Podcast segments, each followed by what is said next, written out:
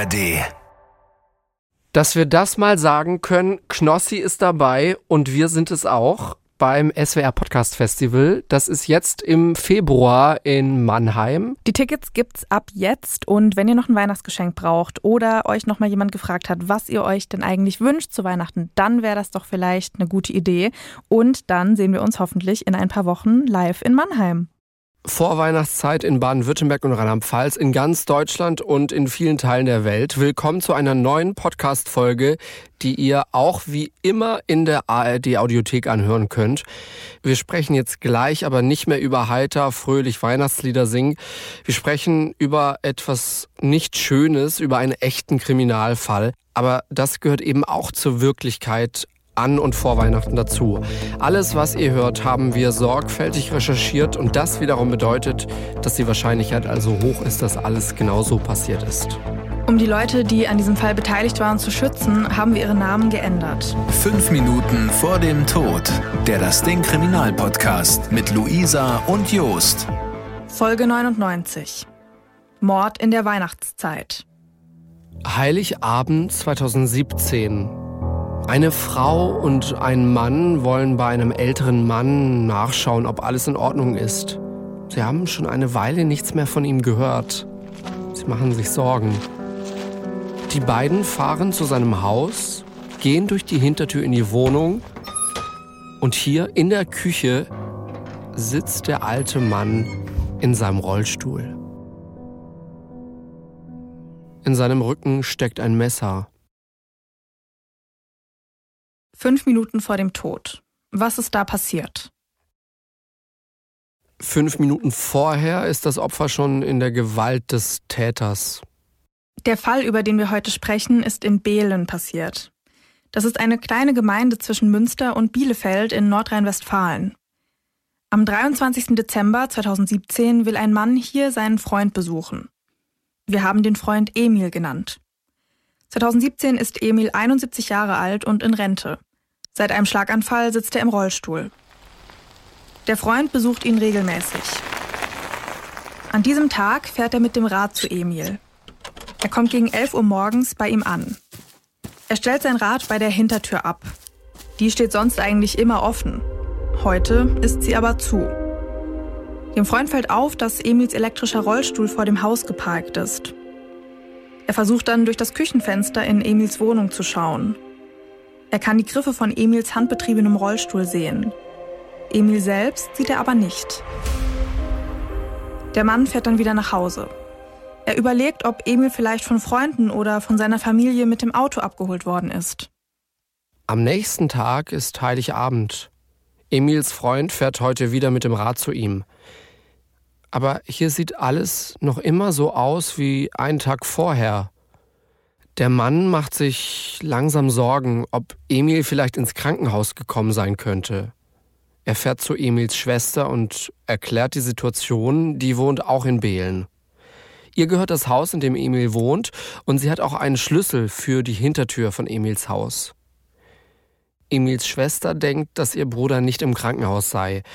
Die beiden fahren dann zusammen mit dem Auto zurück zu Emils Haus. Hier steckt Emils Schwester den Schlüssel ins Schloss. Was sie nicht weiß, die Tür ist gar nicht abgeschlossen. Sie wurde nur zugezogen. Die Tür geht auf, die beiden laufen in die Wohnung und hier in der Küche sitzt Emil nach vorne gesackt in seinem Rollstuhl. In seinem Rücken steckt ein Messer. Rund um den Rollstuhl haben sich Blutlachen gebildet. Emil ist tot. Emils Schwester und sein Freund wollen Hilfe holen. Emils Freund hat aber kein Handy dabei und das Handy von seiner Schwester hat keinen Empfang. Die Frau geht dann in die Küche und will es mit dem Festnetztelefon versuchen. Das Telefon liegt auf der Arbeitsplatte und ist ziemlich blutig.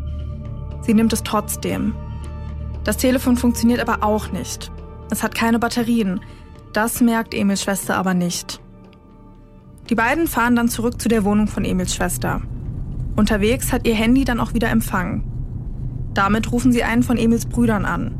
Der ruft dann die Polizei. Die Polizei fängt an zu ermitteln. Fest steht, dass Emil getötet wurde.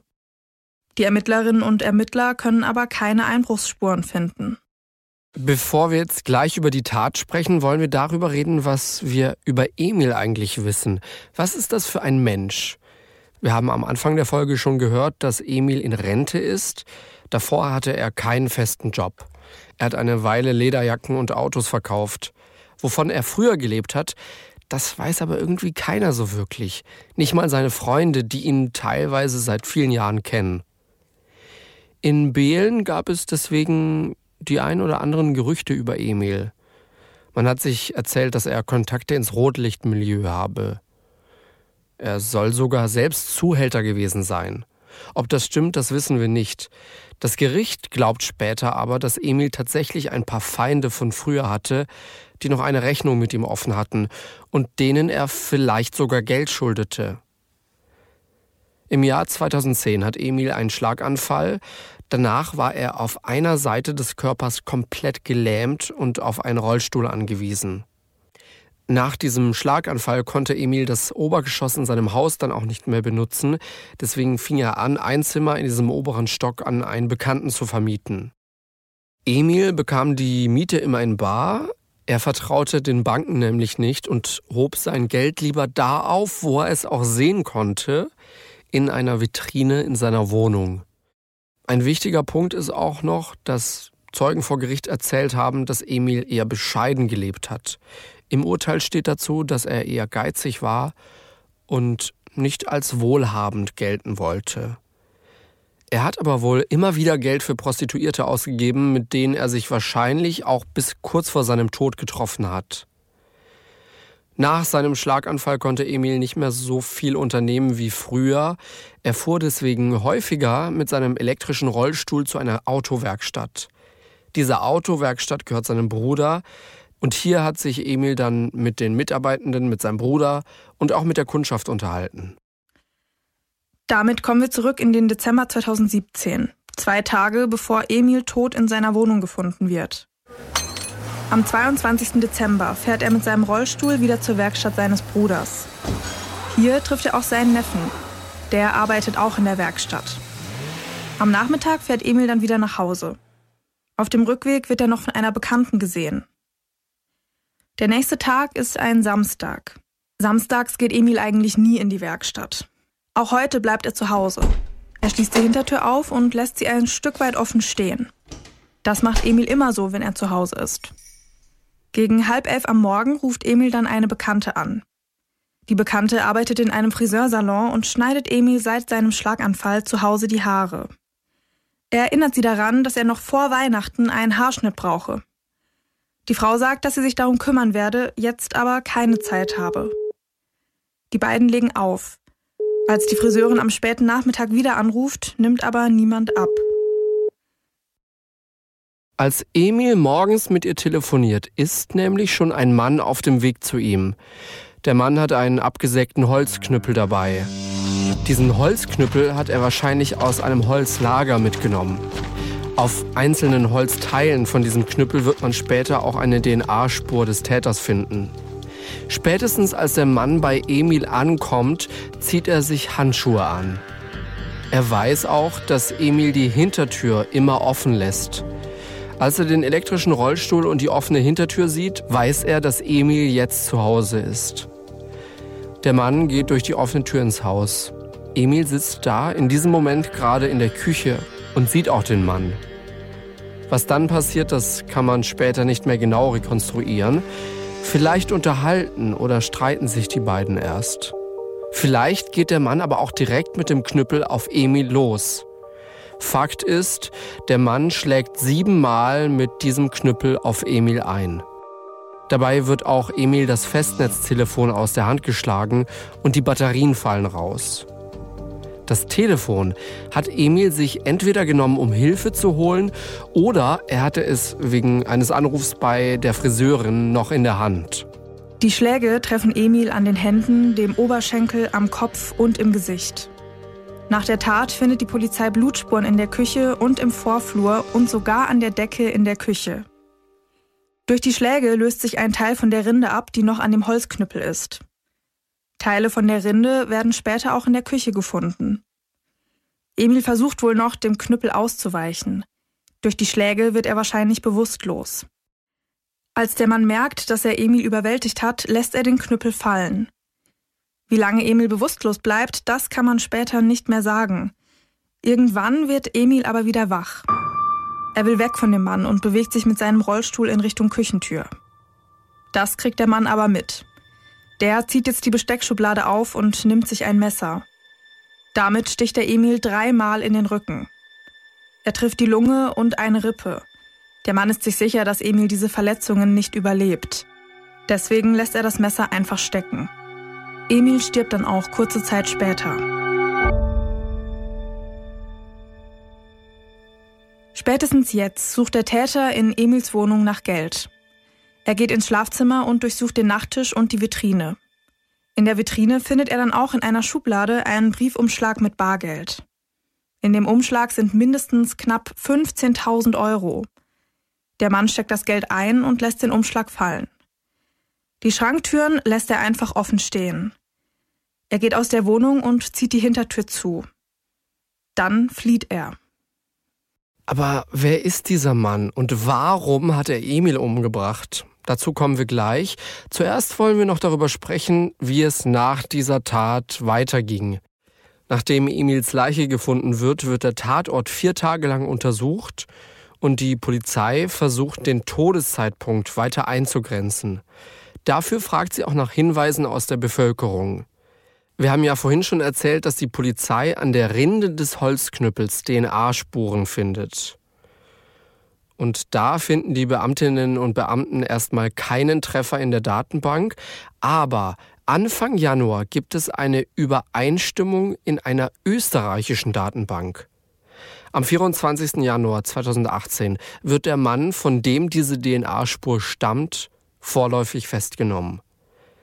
Dieser Mann wohnt knappe 15 Kilometer weiter weg von Behlen in Oelde. Die Polizei durchsucht sein Zimmer und hier findet sie auch das geklaute Bargeld. Wir haben den Mann Roman genannt. Roman ist 49 Jahre alt. Er und Emil kennen sich noch nicht lange, erst seit ungefähr einem halben Jahr. Normalerweise helfen Emils Neffe und sein Mieter ihm bei Reparaturen im Haus oder mit den Einkäufen. Emils Mieter hat aber eine Allergie und kann deswegen nicht im Garten arbeiten. Also wahrscheinlich sowas wie Heuschnupfen oder eben eine Pollenallergie. Durch seinen Mieter lernt Emil dann aber Roman kennen. Roman kann sich die Arbeit im Garten gut vorstellen und die beiden machen aus, dass er immer mal wieder vorbeikommen soll. Das macht er dann auch. Er mäht den Rasen und schneidet die Hecken. Emil bezahlt ihn danach immer in Bar. Roman hat ziemliche Geldprobleme. Deswegen entscheidet er sich spätestens am Tag der Tat dazu, Emil zu beklauen. Notfalls mit Gewalt. Er hat ja mitbekommen, dass Emil Bargeld im Haus hat und weiß auch, dass er die Hintertür immer offen lässt. Wie schnell Roman dieses erste geklaute Geld ausgegeben hat und was er sich davon gekauft hat, darüber sprechen wir gleich. Jetzt wollen wir uns Roman aber noch mal so ein bisschen genauer anschauen. Was ist das für ein Mensch? Roman ist in Polen geboren und aufgewachsen. Er verlässt die Schule ohne Abschluss und macht eine Ausbildung zum Bergmann. Mit 19 Jahren wird er zum Wehrdienst eingezogen. Danach arbeitet er weiter als Bergmann, später dann in einem Kommunikationsunternehmen. Mit 23 Jahren heiratet er und er und seine Frau bekommen dann eine Tochter und später auch einen Sohn. Romans Frau geht aber wohl mehrere Male fremd und noch bevor Romans Sohn auf die Welt kommt, trennen sich die beiden dann. Roman sieht seine Kinder nach der Trennung kaum. Und er fängt an zu trinken.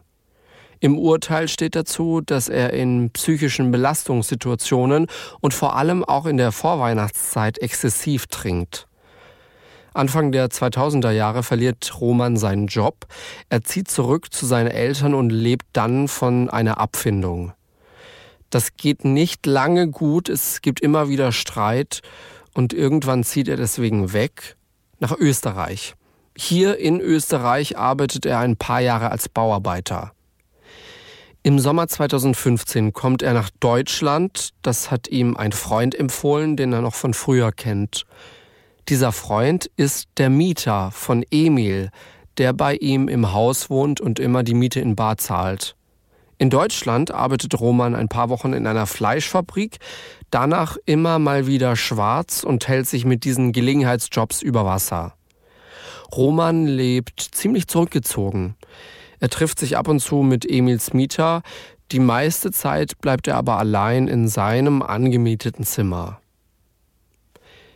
Im Dezember 2017 wird Romans Geld langsam knapp. Er hat den ganzen Monat nicht gearbeitet. Mitte Dezember hat er gerade mal etwa drei Euro noch auf seinem Konto. Und Roman trinkt auch wieder. Er betrinkt sich fast jeden Tag allein in seinem Zimmer. Damit kommen wir zurück zum 23. Dezember und dazu, was nach der Tat passiert ist. Roman wird seine blutverschmierten Klamotten los. Dann geht er einkaufen. Er kauft sich Lebensmittel, Alkohol und neue Klamotten. Danach kauft er sich noch ein neues Smartphone. Das Ganze kostet über 400 Euro. Roman hatte vor der Tat ja nur sehr wenig Geld auf dem Konto.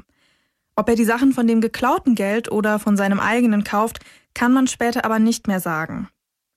Das Gericht glaubt aber, dass er diese Shoppingtour nur macht, weil er durch Emils Geld keine Geldprobleme mehr hat.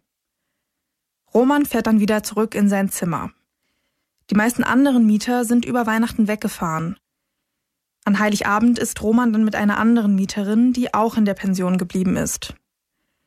Er erzählt ihr von seinem neuen Handy und fragt sie, ob sie ihm ein paar Apps installieren könnte. Roman will unter anderem eine App, mit der man Autos kaufen kann. Er erzählt der Frau, dass er sich einen Gebrauchtwagen kaufen wolle. Ein paar Wochen später wird Roman dann verhaftet. 2018 startet der Prozess vor dem Landgericht Münster. Es ist ein reiner Indizienprozess. Roman sagt nichts vor Gericht. Bei seiner Vernehmung hatte er die Tat abgestritten. Die Verteidigung sagt, dass Romans DNA deswegen am Tatort gewesen sei, weil er da ja vorher als Gärtner gearbeitet habe. Das Geld, das man in seinem Zimmer gefunden hat, soll er schwarz verdient haben.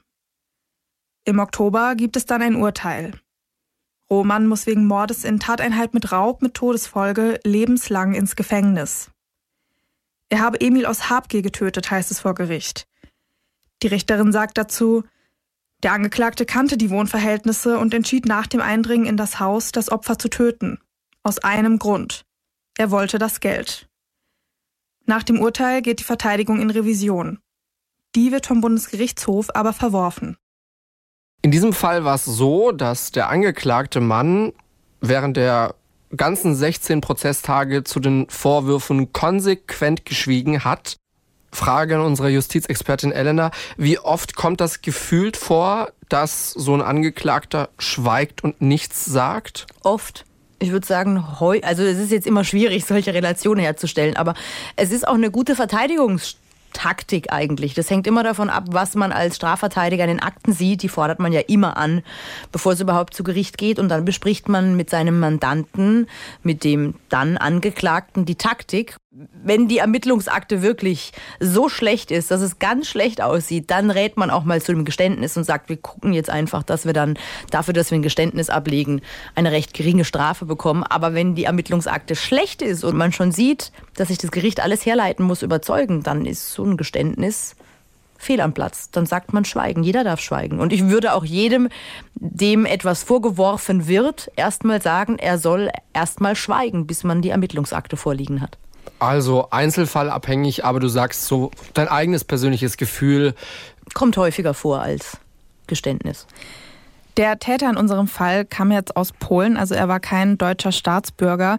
Und wie ist es denn mit einem Angeklagten aus einem anderen Land? Gibt es da irgendwelche besonderen Abläufe? Also teilweise braucht man ja dann auch bestimmten Dolmetscher oder gibt es da mhm. irgendwelche anderen Besonderheiten? Ja, das ist erstmal der, also ich meine, er war ja in Deutschland, hat in Deutschland gearbeitet und es gilt natürlich immer das Recht des Tatlandes. Also sprich, er wird auch hier vor Gericht gestellt. Das einzige Besondere in dem Fall ist natürlich, dass er einen Dolmetscher benötigt und der sitzt ihm auch zur Seite während aller Verhandlungen. Verhandlungstage und übersetzt sowohl das, was das Gericht sagt und wenn es Fragen an, also eigentlich alles wird übersetzt für ihn dann. Okay, das heißt gar nicht mal so viel anders. Nee, in diesem Fall tatsächlich nicht, nee. Und bei einer Dolmetscherin, bei einem Dolmetscher ist es so, der wird auf jeden Fall immer zur Verfügung gestellt, mhm. wenn das ein ja, Mensch ohne muss, deutsche muss. Staatsbürgerschaft, ja, okay. Es muss ja ein faires Verfahren sein, da sind ja. wir wieder beim Stichwort, genau. Okay, also Deswegen kein optionales der, der wird simultan übersetzen, mehr oder weniger. Und das ist, das habe ich schon erlebt, das ist gar kein so einfacher Job. Also Mhm, ich glaube, es ja. simultan übersetzen gibt's ja oft auch, weiß ich nicht, im, äh, in Brüssel äh, bei den ganzen äh, EU-Geschichten. Mhm. Ähm, da sind auch viele Simultanübersetzer oder im Fernsehen ja auch. Mhm. Das ist, glaube ich, ein Job, der durchaus ganz schön anstrengend sein kann. Und nochmal anstrengender bei Gericht. Das sind ja speziell vereidigte Dolmetscher und die müssen ja das korrekt wiedergeben, was das Gericht jetzt nicht nur fragt, sondern was das Gericht auch sagt, weil eigentlich muss er ja alles mitbekommen, der Angeklagte. Ne? Also auch Zeugenaussagen müssen ihm übersetzt werden. Die müssen das ja auch einigermaßen leise machen, sodass es der, der Angeklagte verstehen kann, aber trotzdem man vielleicht nicht ähm, der Rest im Gerichtssaal trotzdem hört, was der Zeuge gerade erzählt. Also es ist nicht so einfach. Und dann muss natürlich auch, je nachdem, was der Angeklagte sagt, das dem Gericht und den restlichen Beteiligten richtig wiedergegeben werden. Also es ist schon ein sehr ja, heftiger Job, ja, Respekt. Man hat auf jeden Fall eine hohe Verantwortung. Das ist richtig, das ist richtig, ja. Ja, ja vielen Dank, Elena. Sehr gern.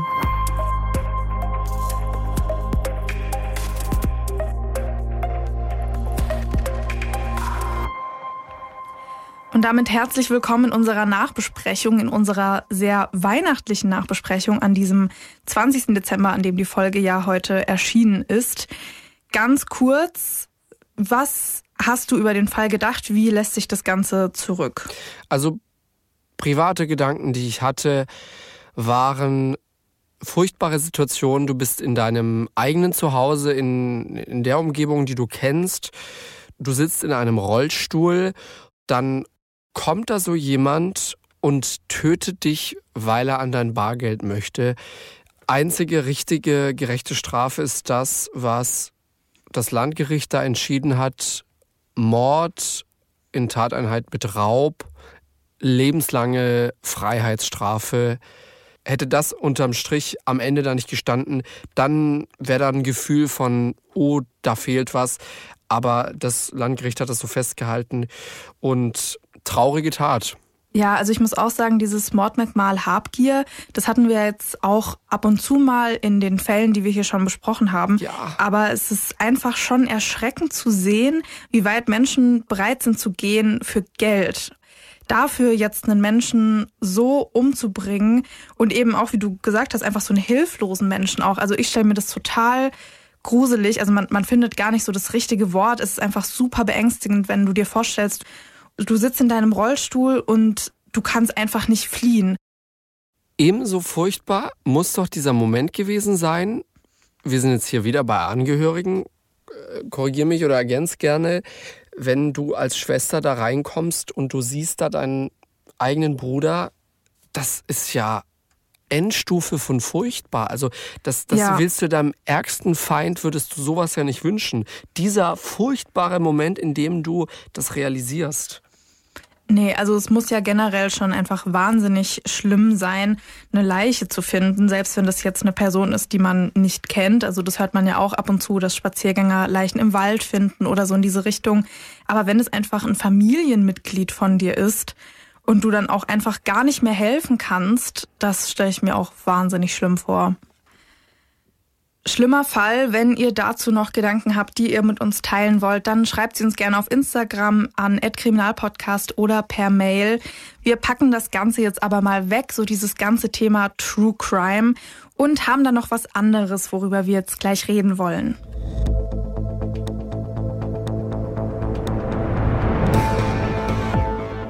Und zwar, es wird euch allen nicht entgangen sein, zumindest wenn ihr die Folge jetzt pünktlich zum Veröffentlichungsdatum hört. Es ist der 20. Dezember und damit nur noch vier Tage bis Weihnachten.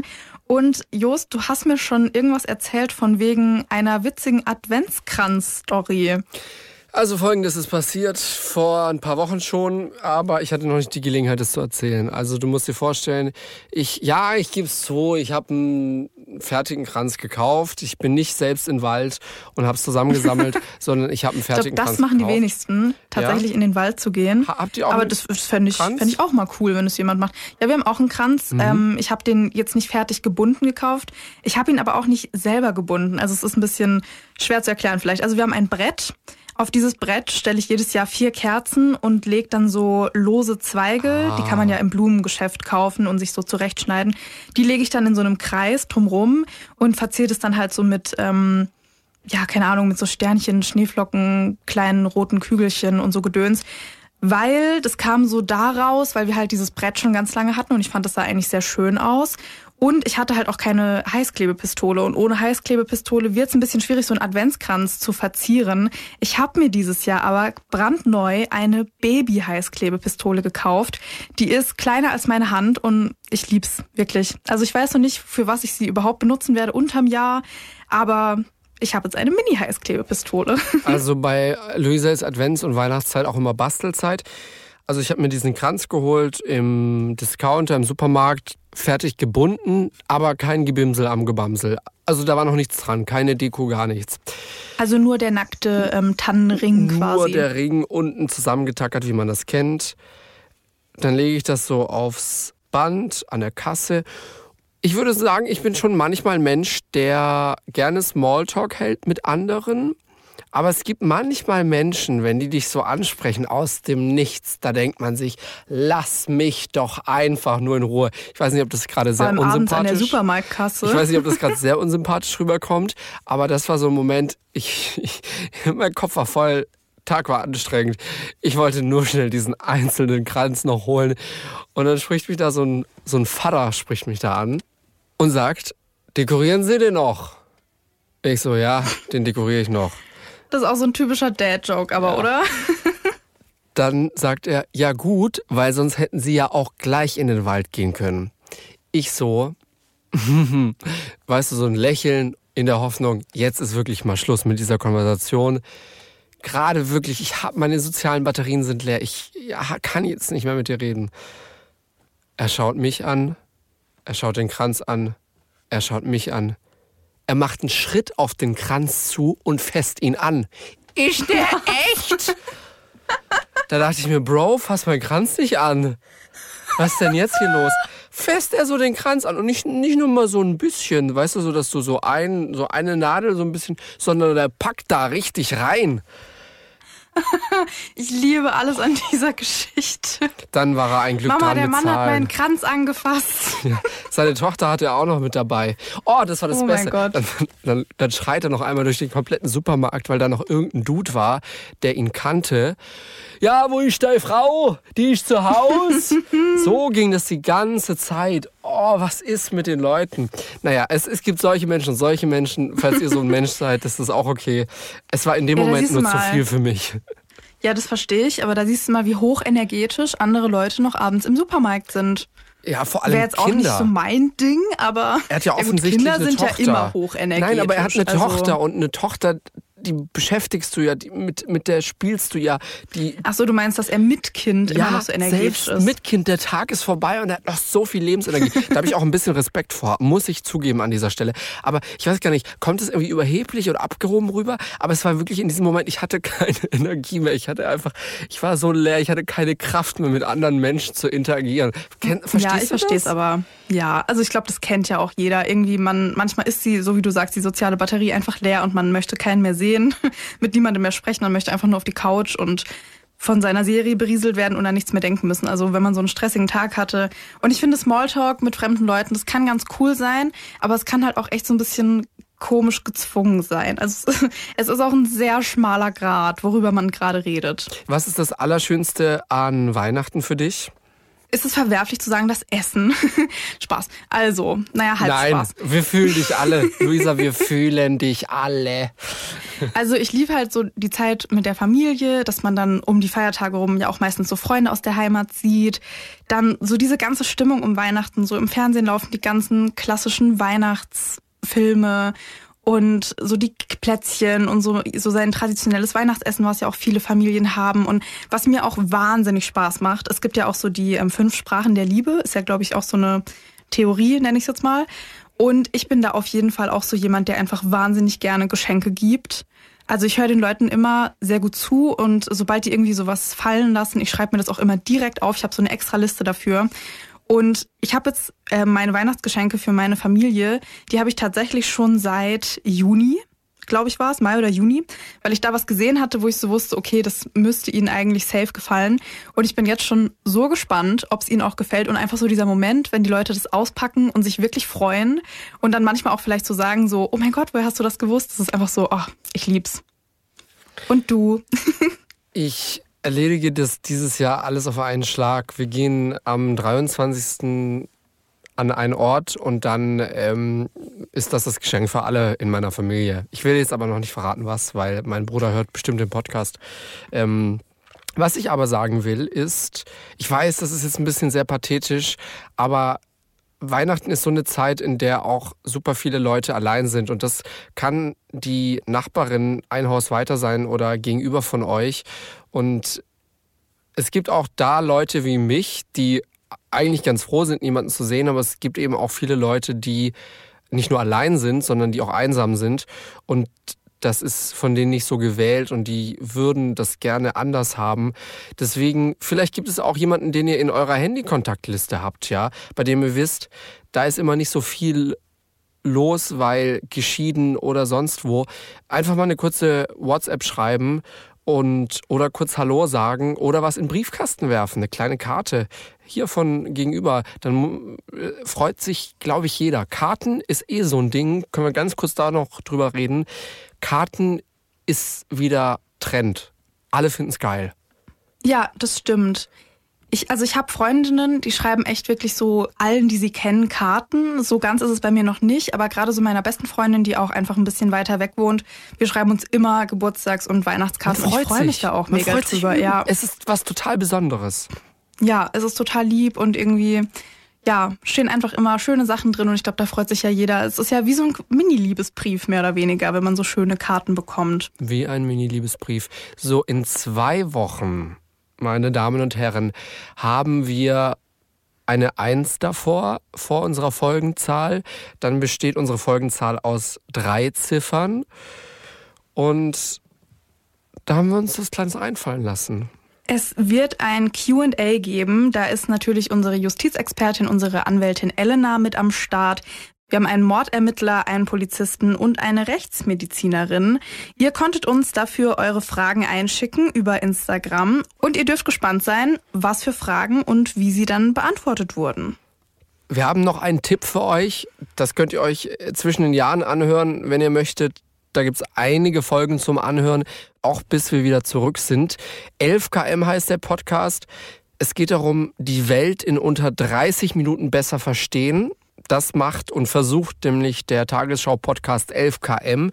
In dem Format geht es um alles, das, was jetzt in der Welt los ist, was viele von uns beschäftigt. Es geht um künstliche Intelligenzen, es geht um Klimaaktivismus, es geht um Geistermusikerinnen und Musiker auf Spotify und es geht auch um die Mafia hier bei uns in Deutschland. Journalistinnen und Journalisten aus der gesamten ARD stellen in dem Podcast täglich montags bis freitags ihre spannendsten Recherchen vor und erzählen die Geschichte hinter der Meldung. Und das Beste daran ist, dass es halt wirklich in unter 30 Minuten erzählt ist und man es einfach super nebenbei hören kann. 11KM, der Tagesschau-Podcast, den findet ihr unter anderem in der ARD-Audiothek oder überall sonst, wo es Podcasts gibt. Und mehr Informationen dazu, die findet ihr auch über den Link bei uns in den Show Notes. Wir sind in zwei Wochen wieder da. Danke, dass ihr da seid. Danke, dass wir euch haben als Hörerinnen und Hörer. Schöne, frohe Weihnachten und auch einen guten, tollen Rutsch ins neue Jahr. Genießt die Zeit und bis in zwei Wochen. Tschüss. Fünf Minuten vor dem Tod. Der Das Ding Kriminalpodcast. Gibt's in der ARD Audiothek, der Das Ding App und überall, wo es Podcasts gibt. Und wem das nicht reicht, noch mehr Content findet ihr auf Instagram unter Kriminalpodcast.